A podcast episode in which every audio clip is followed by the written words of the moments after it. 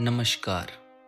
मैं हूँ श्रीमान और आप सुन रहे हैं कागज़, कलम और कविता का पहला एपिसोड। इस एपिसोड में हम जानने का प्रयत्न करेंगे कि कविता क्या है और हमारे जीवन में उसका महत्व क्या है।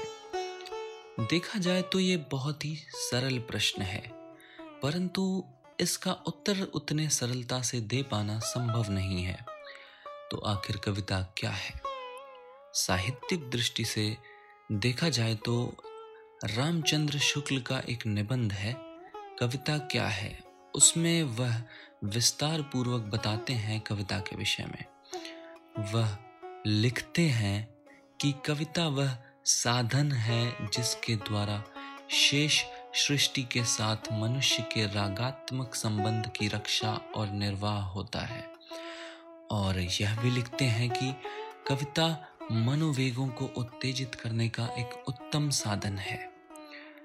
और अगर पाश्चात्य परिभाषा लें तो एनसाइक्लोपीडिया ब्रिटानिका कहता है कि poetry is a literature that evokes a concentrated imaginative awareness of experience और a specific emotional response through language chosen and arranged for its meaning sound and rhythm यानी कि कविता एक ऐसा साहित्य है जो आपके अंदर एक एकाग्र कल्पनात्मक अनुभव को विकसित करता है, या फिर एक विशिष्ट भावुक प्रतिक्रिया उत्पन्न करता है अपने भाषा के चुनाव से, शब्दों के संयोजन से निकले हुए अर्थ से, एवं उनके स्वर या बोलने के लय से।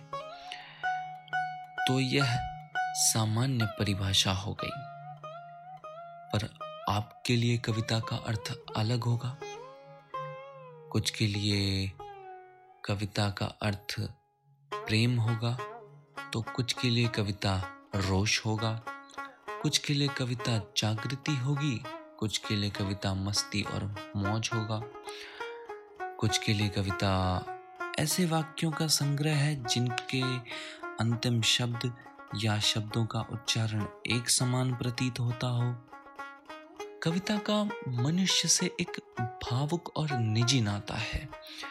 किसी के लिए कविता क्या है, यह उस व्यक्ति विशेष पर ही निर्भर करता है। भावनाएँ विभिन्न प्रकार की होती हैं और उन्हीं विभिन्न भावनाओं से उत्पन्न होती है कविता। ये बहुत ही उत्तम एवं श्रेष्ठ माध्यम है भाव को प्रकट करने का। तो कविता मेरे लिए भावना है, अभिव्यक्ति है। अब प्रश्न यह है कि इसकी महत्वता क्या है? हमारे जीवन में, हमारे समाज में कविता क्यों आवश्यक है? अगर देखा जाए तो कविता उतना ही पुराना है जितना कि मानव इतिहास। कोई भी सभ्यता हो या समाज हो वहाँ कविता ने अपने पूर्ण स्वतंत्र रूप में जन्म ज़रूर लिया है। कविता मानव मूल्यों को प्रगतिशील बनाने में योगदान देता है।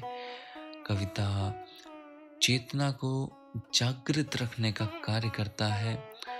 वह मनुष्य को मनुष्य बनाता है।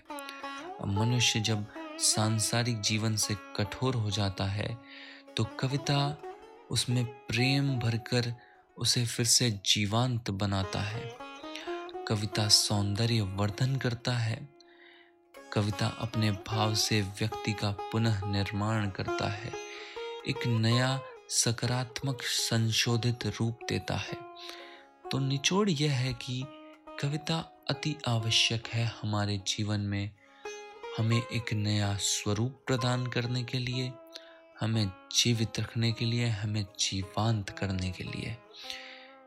ये एपिसोड मेरे हिसाब से आवश्यक था, इसलिए कि हम शायद कविता को सिर्फ़ मनोरंजन के रूप में ही लेते हैं, जो कि सही भी है, कोई बुराई नहीं है। परंतु कविता का केवल इतना ही सीमित उद्देश्य नहीं है, कविता का लक्ष्य बहुत बड़ा है, कविता का स्वरूप बहुत ही विराट है। क्या आप जानते हैं, भारत हमेशा ही कवियों से धनी देश रहा है। विश्व में अब तक की सबसे लंबी कविता भी भारत से ही है। उस महाकाव्य का नाम है महाभारत। इसे महर्षि व्यास ने लिखा है। इसमें कुल 18 लाख से ज़्यादा शब्द हैं।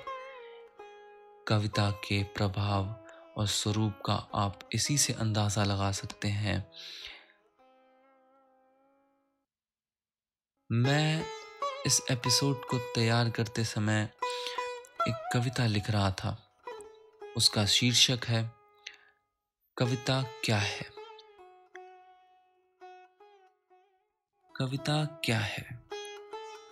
कविता सोच है, कविता खोज है, कविता भावुकता से ओत प्रोत है, कविता प्यार है, कविता हार है, कविता अनुभव है, जीवन का सार है। कविता मर्म है कविता निवारण है कविता परिवर्तन का कारण है कविता जोश है कविता रोष है कविता जीवन में विजयी उद्घोष है कविता सिद्धि है कविता समृद्धि है कविता भाव कोश में वृद्धि है कविता जड़ धड़ और पूरा वृक्ष भी है कविता कण कण में कविता सृष्टि है तो फ़िलहाल इतना ही। मैं आशा करता हूँ कि आपको यह प्रस्तुति पसंद आई होगी। पॉडकास्ट को सब्सक्राइब करना ना भूलें। आपको यह एपिसोड कैसा लगा, अपने विचार मुझे भेज सकते हैं और इसका सबसे उपयुक्त साधन है इंस्टाग्राम। मुझसे जुड़िए और अपने विचार प्रकट कीजिए।